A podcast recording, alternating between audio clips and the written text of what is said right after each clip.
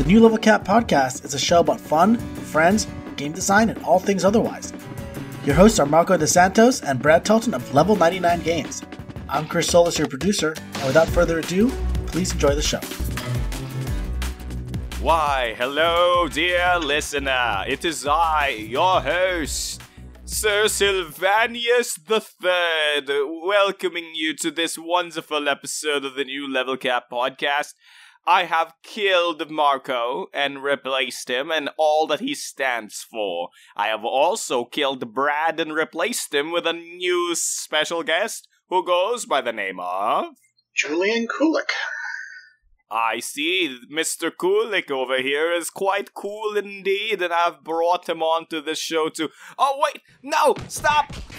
ah, ah, ah. Oh, guys, this weird guy just came into my recording studio and started recording the podcast by himself. Who am I on the call with?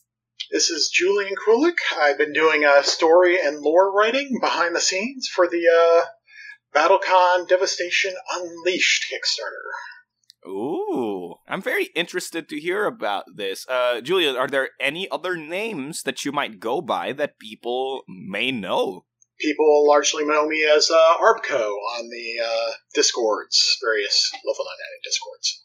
I see. So you are the madman who created that 200 plus PDF of just lore bits from Brad and me while recording this podcast. I think it ended at somewhere plus of 400, 500 pages.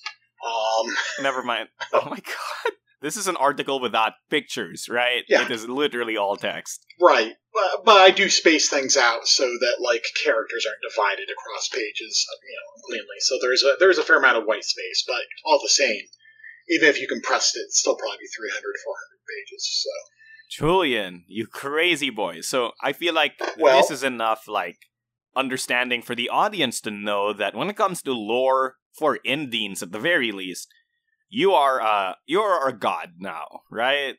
Is is this correct? Oh, I- I'm more of I'm more of a more of a demigod. Um, Brad's still the uh, god proper. Um, I'm more of the uh, I Oh suppose archangel, whatever. Um, Archangel. Ah, you, you're the Gabe you're you're his Gabriel, you're his messenger, so to speak. um, so or Hermes to the Zeus or whatever you want to put it as. Um, but actually, I want to say that this is all your fault, Marco. oh, why is it all my fault? So I'm driving to Gen Con about two years ago, and I was listening to the, the Level Cap podcast, and you guys, I was I was kind of going back a ways because I had I kind of been away from it for a while, and you were talking about a fanfic contest around that time, um, and nice. When you did that, you talked about like one of the things you were rating people on was the accuracy of their lore, and I do believe my response while sitting there in the car was, "How the bleep am I supposed to? Is anybody supposed to know what the lore is since it was spread out so far at the time?" Um, Yeah. and uh, after I came home from uh, Gen Con that year, I was like, "Okay, let's start putting this together. This should be a simple thing to do. Only like forty pages Oh or so." oh no. And I can't leave anything undone when I start it sometimes. So there you go. You have made a crucial mistake, my friend. Yeah. Uh, that 40 pages became 400. Yeah. Yeah, I, I really Um, underestimated how much there was spread out there uh, amongst all the various sources. So, Yeah, I mean, just from word of mouth between me and Brad, I'm pretty sure is a lot already. You had to listen to a lot of the Level Cap podcast just to even get some of those lore tidbits, Oh, especially because a lot of the segments were answering lore questions. and I admit I didn't get So- all, all those down, but uh, there's a lot of time spent listening to you on uh, half speed, so you and Brad sound properly drunk, even though you're not. So, Oh my gosh, this is a family friendly show. No alcohol on this podcast. No, but for serious, I'm so glad you're here, Julian. How does it feel to be on the show that you finally like to finally be on this show after listening to I assume almost every single freaking episode twice just to get the lore tidbits down. um, this whole situation is slightly surreal to me, uh, as a, as you might expect. Uh, you know I worked on the whole lore cyclopedia, as I called it, uh, but I didn't really expect. I didn't necessarily expect anything to come with it. I was like, oh, that would be nice, but Yeah, and look, look at look at where that got you. You're now lore extraordinaire, extraordinaire Yeah, it's uh, for level 99 games. Oh my gosh! yeah, I've been doing uh basically uh, like I said, a lot of freelancing, basically taking a lot of the existing stories and bringing them together into something that's uh, uh contiguous and all works together. So We, we've brought you on to get your special set of skills. So tell us, what's the what's the importance of wh- why do we care? Why do you care so much about the lore for these people in this board game fighting game? Isn't it just enough to have cool people punch each other constantly? Well, it is it is real real cool, but it also provides like uh, I would say the first thing that you'll see in story games, and why you'll see story in so many games, is that provides context. Um, like if you're playing Hikaru and you're pulling out his tokens, uh, they could be something and just say like plus plus three power, plus two priority, uh, plus one range, and have that be that, and just leave you to work out what that means. Um, but because they have like you know the power is fire, that the uh, extra kind of, kind of the extra range is water, uh, the earth is soak. That provides a context. It makes it easier to remember what they do and easier to visualize what's going on in the imagination. Um, I guess that's true. Also, oh, also to be fair, games are boring without context, right? It, it it makes hardly any sense. Like, there's a reason why a lot of people don't necessarily like chess because Yeah. the con the context behind it is so loose, right? Like, how is this a knight?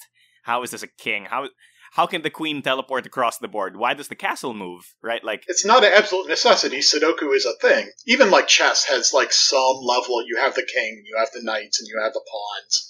They represent something, even if it's very loose. And generally, most chess players necessarily aren't thinking in terms of armies clashing. You know, they have these kind of shorthand names to give you clues as to how they work. No, but in reality, you're, you're absolutely correct, right? Like BattleCon would be boring if instead of Hikaru we had, yeah, like he was just uh he's he's called Fast Man and he punched thing. Like it's not as interesting as you know half human, half light elemental geomancer with magical, mystical martial arts powers. Like like Right. Right. I mean, imagine if you took Smash and just reduced it to stick figures, doing all the same things you do in Smash, but there's no context, and it probably wouldn't be nearly as successful because people, of course, that's also drawing upon earlier games and earlier attach- attachments to stories. So it's a simplification, but oh my gosh, it's so true. It's so true. When when the context just doesn't fit what you're doing. Uh, we we had that problem with Neuromil, Neuromil, Neuromile, K. Caramel K, Yeah, because um, supposedly, like he, it looks like a, a walking tanker with a goop slime inside. right? So you think, you think, ah, slow, slow and steady wins the race, right? Like that's that's what it comes off because it's literally a walking tank. Yeah, and then suddenly, suddenly the gameplay is most mobile character in the game. I'm like, what? What's what? Okay, yeah. So it's it's really interesting and really weird that way. But regardless, context aside, are there any other important parts? There's also the, the idea, and not too many level 99 games are doing this yet. Seventh Cross looks to be doing it in a big way. Story as reward, as in you're like doling out a story that you discover in the means of play. You see that uh, this all the time in video games, of course. Hmm. And you'll see it a lot in games that are board games that are basically Le- legacy? yeah legacy games. That's what I'm trying to think of. Um, Yeah, legacy games. particularly with stuff that you like open up and that reveals new things. You usually see that a lot in what are what were called program games or choose your own adventure type games. Yeah, that's that's totally true. I, I definitely feel like level ninety nine games don't necessarily do this a lot, but um, there are some. So uh, there's the there's the ever amazing power play. Have you Yeah. played power play? I have not, I admit. And I feel- That's fair. Because at the end of the day, the goal of power play is never to win, but to create a fun story between you and your friends. And Yeah. overall, like we we talked about video games, but really the big example here is role playing games because literally the story is just the entire reason you play it. Yeah. You don't play D and D or like uh powered by the apocalypse system games and go like, mm, yes, the reason I play this is so that I can pick up a level six paladin and get my new level five spell or whatever, right? Like that's not why you do it. well, some people really dig That's- dig that part, but yeah. When I was uh, I was uh, doing a role playing game contest recently, and they uh, brought out Power Play as an example. of uh, how to do a smooth story game. So that was kind of like my first time sitting down and reading it. Yeah. But overall, that like that's the point of these storytelling games, right? Like you want to just find out the story, and that's why you keep playing. And- or rather, you want to create the story, Yeah. and that's why you keep playing. And there's there's also one thing I want to mention is the idea of story or lore being stretched between like multiple products. It's something you saw a lot in CCGs. The one that will pretty much always be perennial for me for this is Legend of the Five Rings. Um, since I was into that early on, and they were pretty much, as far as I'm aware, one of the first companies to really start putting a story into their CCG. Every set would advance kind of the global story of the setting um, and that different characters would die or change or become snake men, um, whatever. Okay, Snake men. nice. It- It got weird, even for a game that was nominally about samurai. But uh, they one of the big things they did was, uh, and we'll get more probably a little later on. It was uh, incorporating what fans. Uh, they gave fans ways to put input into the game to decide who won a certain battle or who got a certain reward. Um, and so, I mean, before that, you had seen some games like Magic's Artifact, their uh, antiquity set, uh, had story in it. In theory, it had lore elements, but it didn't really lead anywhere. It just kind of was a little bit of flavor to make the cards a little more interesting, but it didn't really hold together in any coherent way. Role playing games around the same time started doing was the idea of meta plot, in which they would introduce plot elements or lore elements in the initial book, and then in later supplements, uh, you would find out, for example, like more about what the Knights Templar are up to, even though they are only kind of mentioned in the first book, and find out that they're really important to the setting. And then you'll find out about the demons they're fighting in, the, you know, in that book, and that leads to the next book, which uh, the demons get out and they have to fight and whatever. And Yeah. there was a lot of that, and it kind of it was it was interesting more from a for that it was almost more a marketing perspective than a play perspective. Uh, at least in my experience, a lot of people would just kind of like go, "Yeah, it's there," but a lot of people wouldn't focus on it. It was just kind of like something for almost like you know reading as opposed to playing. So would you say that this is a, a huge effect of the fact that stories invest people? You know, story is important to the games because it means that people want to keep playing. Like, as much as we derided on Magic, in Magic, uh, people are always interested to see what the Planeswalkers are up to, you know? Yeah. Like, like did Jace die finally? Or, like, is Liliana still a huge jerk?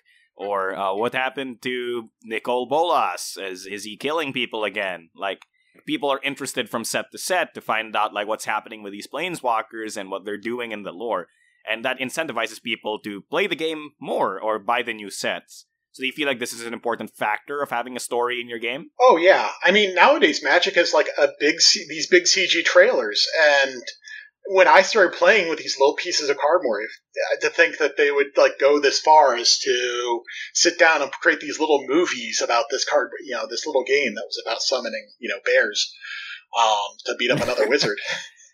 three mana tutus three mana tutus But uh, one thing uh, you start getting into is the whole idea of having fans who are invested in it, whether it's like me putting together lore for a book or putting together various wikias. I mean, just look at some like the like you know mobile game wikias and the amount of like text that's involved in them.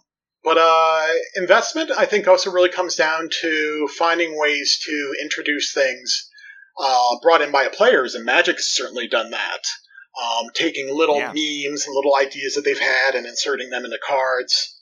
In Indines is a world that also kind of does this right Oh, like absolutely. yeah yeah a lot of characters are literally just fan-made characters we decided to adopt right Right, yeah, a lot of them Um, came out of the, the, the Kickstarter tiers, I believe, and Devastation. That was like right before I got involved uh, myself. That uh, I you know I go through Brad's lore docs and I get to see all the names associated with it, uh, different characters, and it's a lot more than I knew. A lot of his original characters came out of his roleplay sessions, um, and from characters his friends played.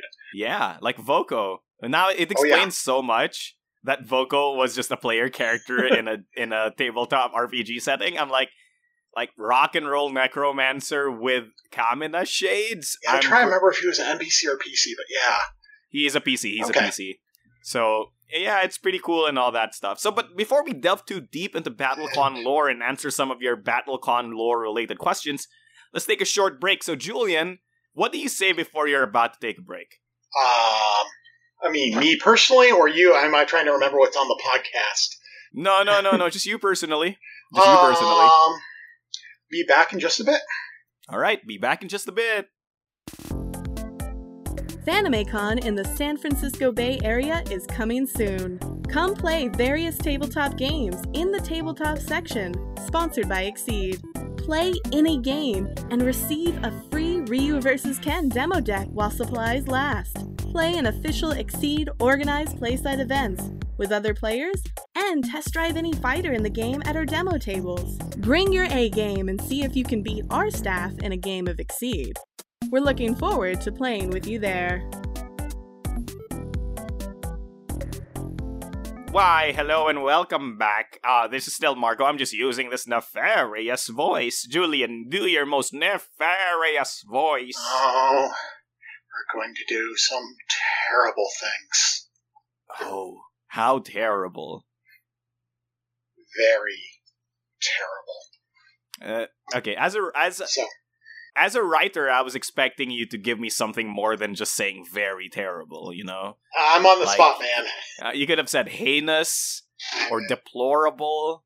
But but okay, I'll settle for very terrible. Welcome back from the break, everyone. While I'm roasting Julian here, I hope that all of you are prepared to fly by the seat of your pants. Yep, I am ready. What's your experience been uh, trying to collate everything for like essentially Battlecon Devastation Remaster, where everything's trying to get fixed, right? So I mean, you you're to have to do some weeding.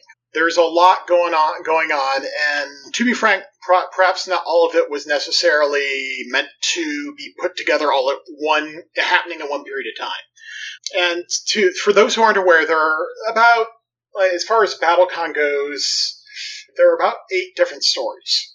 There are three stories that are associated with war. Most of them are fairly short stories. You've got three stories that are associated with devastation. Those are pretty long and that's been kind of like the bulk of my work so far. There's one associated with Fate of Indines and Trials of Indines, which is the whole Relic Hunters story arc. And then there's another one happening with Wanderers, uh, which we've worked out. And a lot of that kind of existed mainly in kind of outline form. Uh, like what you see, like if you look through the rule books, you can definitely see kind of the outlines of a lot of these stories. Uh, like if you go through like War, it has that separated out into three parts, which is um, you have like the Erlenmeyer Flask, which is like Kehrolyn and Lixus fleeing Willat. Um, you have the whole uh, plot line with uh, I think it's the New Crusade, which is Magdalene and her friends uh, going to stop Rexan from being resurrected. Um, which they fail at. uh, yeah.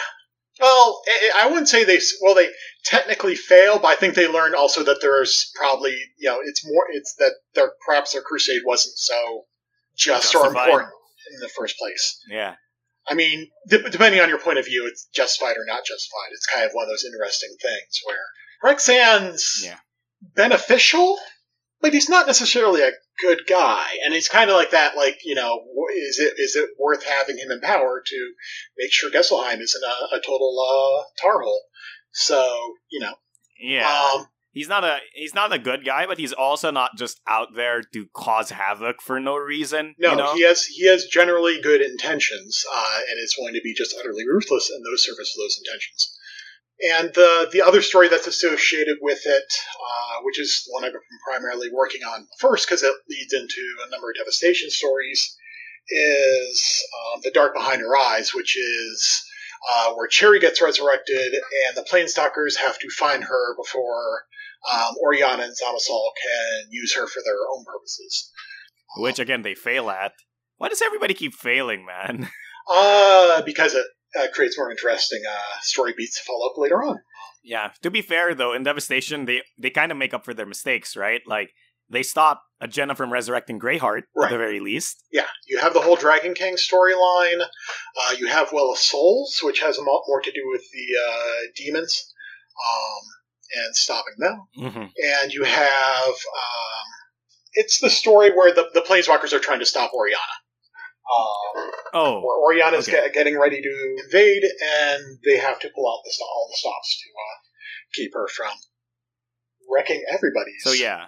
stuff. Man, Devastation's really rough because it seems like there's just literally three world class ending, like world ending events happening simultaneously. All three sets of heroes have to like come together Avengers style, or else everything's gonna explode. it's kind of a pile of different disasters all kind of coming together at once. So, um, before we move on to questions, I'll just ask you two tidbits of things.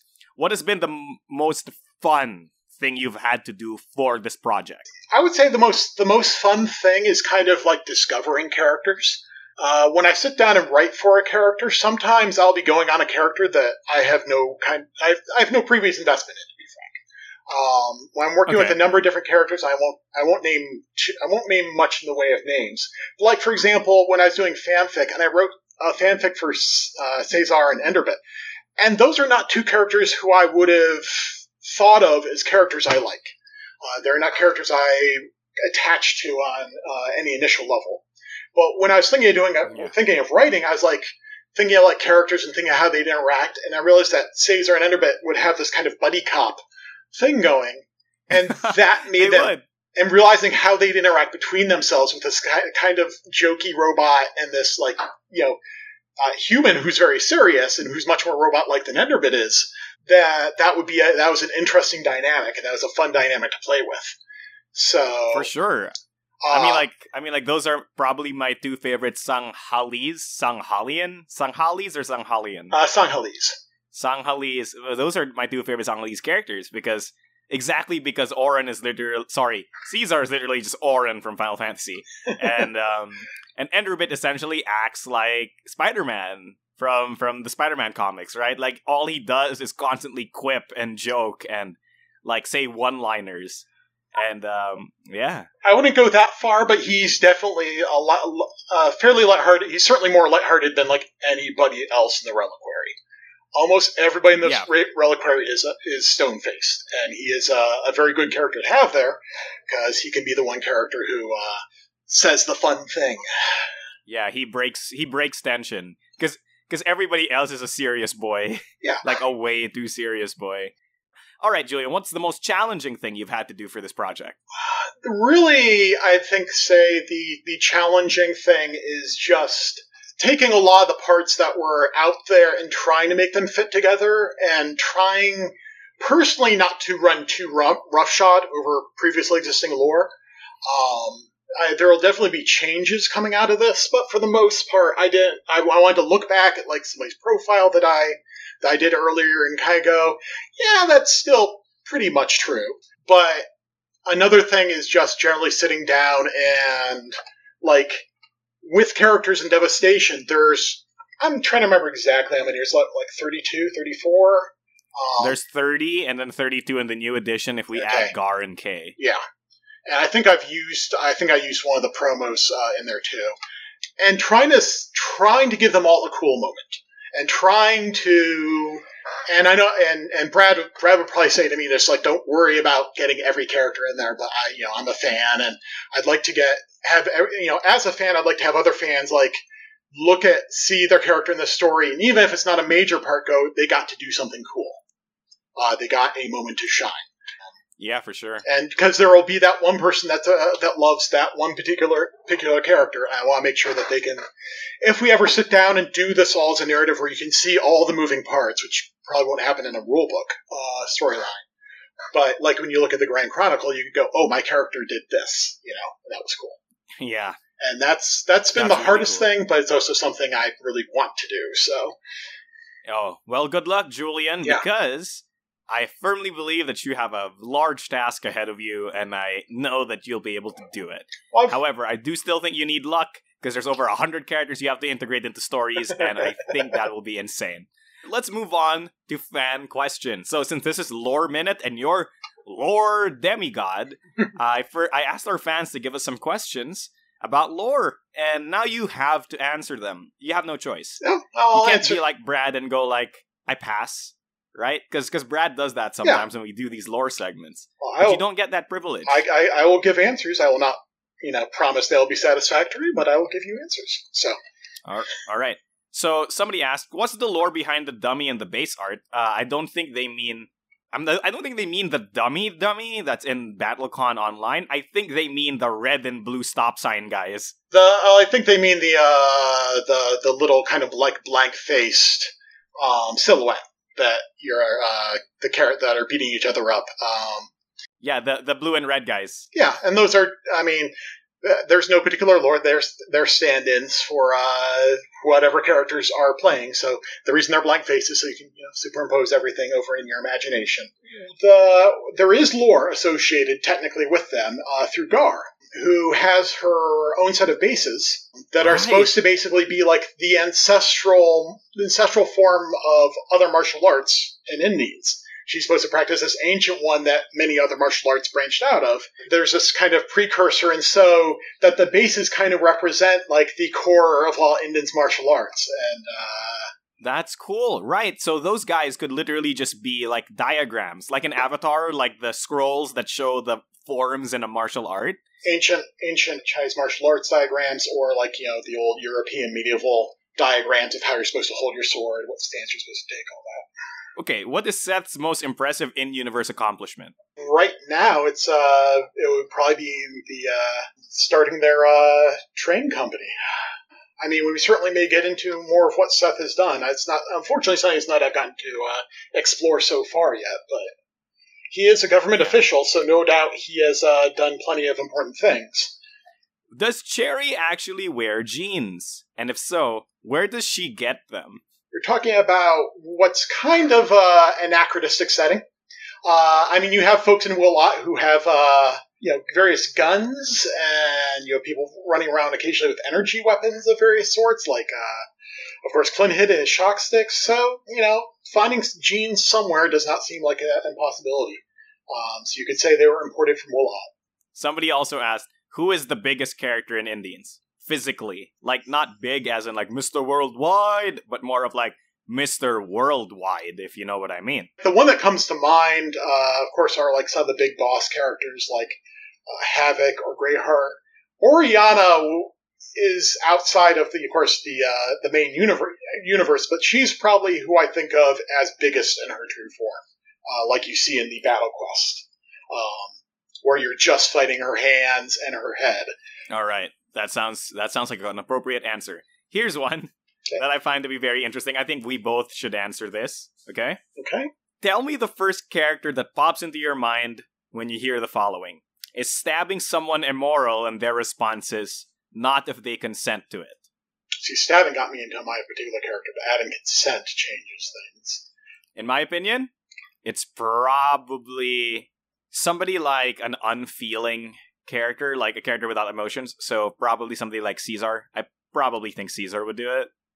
Yeah, yeah, Cesar is just not real hung up on the temporal nature of uh, people suffering.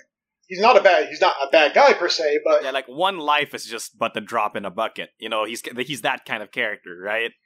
I think it depends on the situation, how much trouble he thinks it is. But uh, if I think it's important to uh, important to do, then he would absolutely do it. So here's here's the next one: Is stabbing someone immoral? And then the response is yes.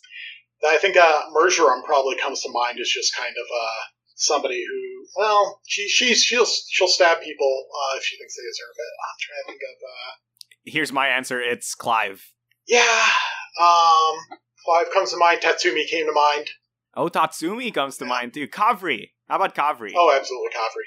Um, would not stab people.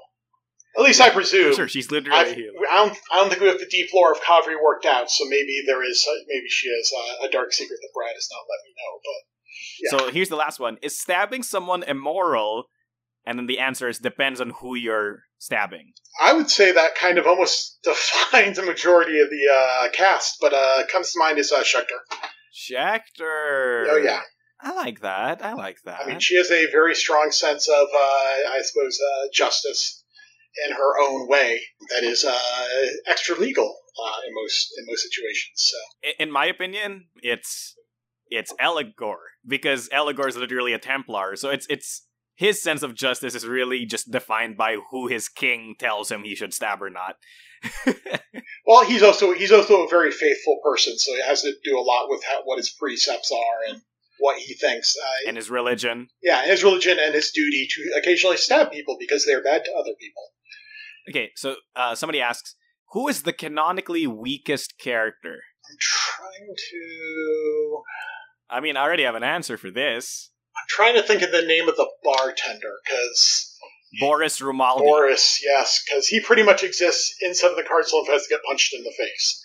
And I can't think. Uh, there are probably other characters who are similarly weak, but as somebody whose uh, sole role in a game is to get punched in the face, it's uh, not a good, not a good uh, look. I'm s- I'm sorry, um, Julian. Mhm. If that's your reasoning for picking Boris, then you should have picked Disposable Dave. Uh, yeah, yeah. He's, uh, he's pretty much on the same uh, same position, except he, you know, It's even worse. he gets hurt worse, and it's a, it can be left up to the uh, listener whether or not it's better to be uh, hurt and survive all the time, or get killed. Well, basically, get mortal wounds that you survive all the time, or nearly die. So he's kind of like, I feel so bad for Disposable Dave. It's an interesting gimmick, and when I was doing uh, fanfic for the contest, he was definitely on my short list was to do one of uh, Disposable Dave. I mean, his name is literally Disposable Dave. Yeah. Like, how how how bad could you get? At least Boris is a bartender. He's literally just a disposable guy. Yeah. It's so sad. Well, it's, it's, I was thinking, I wanted to kind of explore the like a relationship with, with him and Gerard and why he keeps basically going into a job that is uh, probably going to get him nearly killed. So, Okay, um, here's a, here's the next question. Just how long was Berman hanging out waiting for someone to show up at the Cytheria of Blackwind? Or was he just commuting to the ancient artifacts resting place for his day job? And if he was commuting, was he flying there in dragon form? well, I suppose it depends on uh, how long if if he was waiting at all. But I'd have to uh, look back at uh, Trurius's uh, lore. Um, he certainly has reason to occasionally take trips to uh, Abelau, but or the one of the few places that probably would not kill him for being a dragon, but is admittedly something I'd probably have to uh, research a little more and see what the uh, original text says. The ancient text. You know, really, Oh, yeah. the real question is why is everybody in the right place at the right time to, for story beats to happen? It's as if stories happen because characters are just in specific places at specific times. Yeah, sometimes you just have to go, this is genre fiction, and sometimes improbable things will happen, and it's okay. Game of Thrones season 8. Uh okay. Uh sorry, I misread that question. Is it the real question was did he run into turbulence on his dragon's descent? It was a pun. I hate you Daniel. Thank you so much. With uh, Berman, I imagine the turbulence would be whoever he's landing on, but Just how powerful is the infirmary at Argent? Because I hit the kid with an inferno and he didn't even miss lunch. I would imagine it's probably one of the uh, best magical infirmaries in, in the world in the setting. Um, I can't imagine outside maybe Sangle, uh, Sangalum that there are uh, many other places that would have a infirmary that good because they are on the cutting edge of divinity magic. I see. So if if you had to get shot at any place, it would be at Argent. Yeah, yeah. It would probably be a, pretty For decent place, uh, presuming that uh, they have a, a decent reason to heal you, and they probably do. Yeah, I forgot, right? Argent is a state and they only do things that benefit them, but hey, it's fine. Yeah.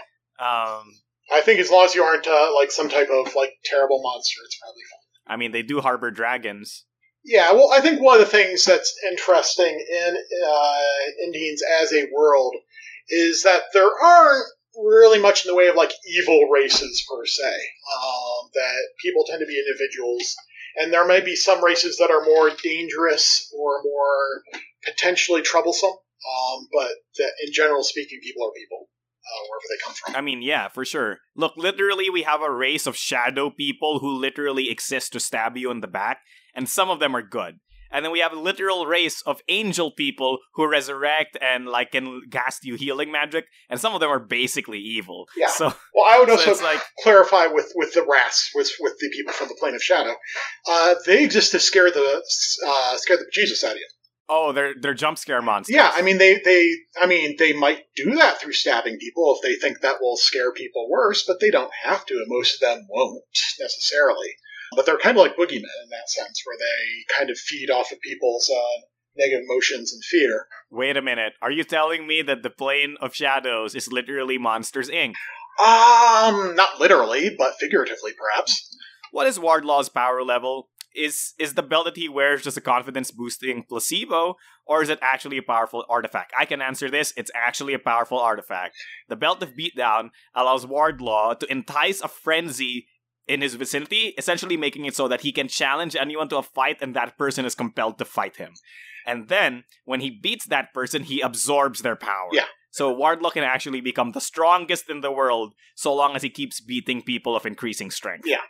And certainly he's not the only character who has uh, something like that going on. But yeah, no, it's uh, in theory the uh, we have not explored the belt of beat, beatdown too much, but uh, yeah, in theory it lets him absorb the powers wherever he fights, according to legend. So But also, the belt of beatdown is literally just a joke on Street Fighter lore, but fine.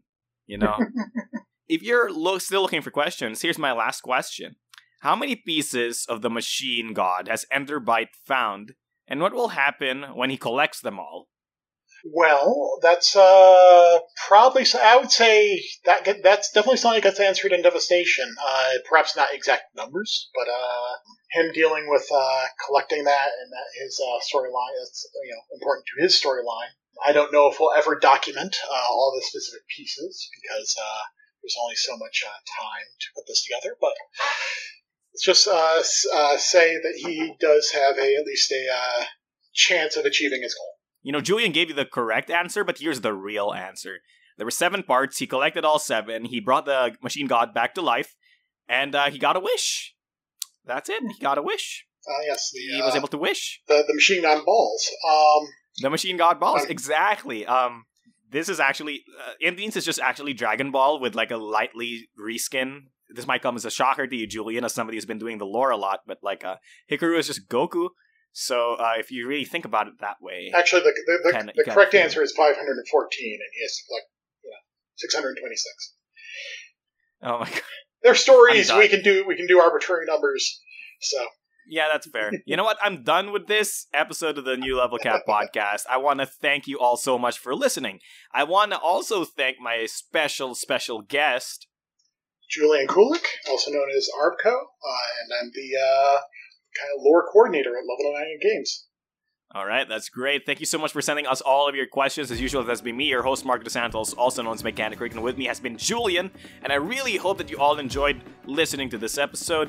If you like it, share it with a friend. And if you hate it, share it with an enemy. Without much else to say, thank you so much for listening, and thank you, World of Indines. Thank you, and good night. Good night.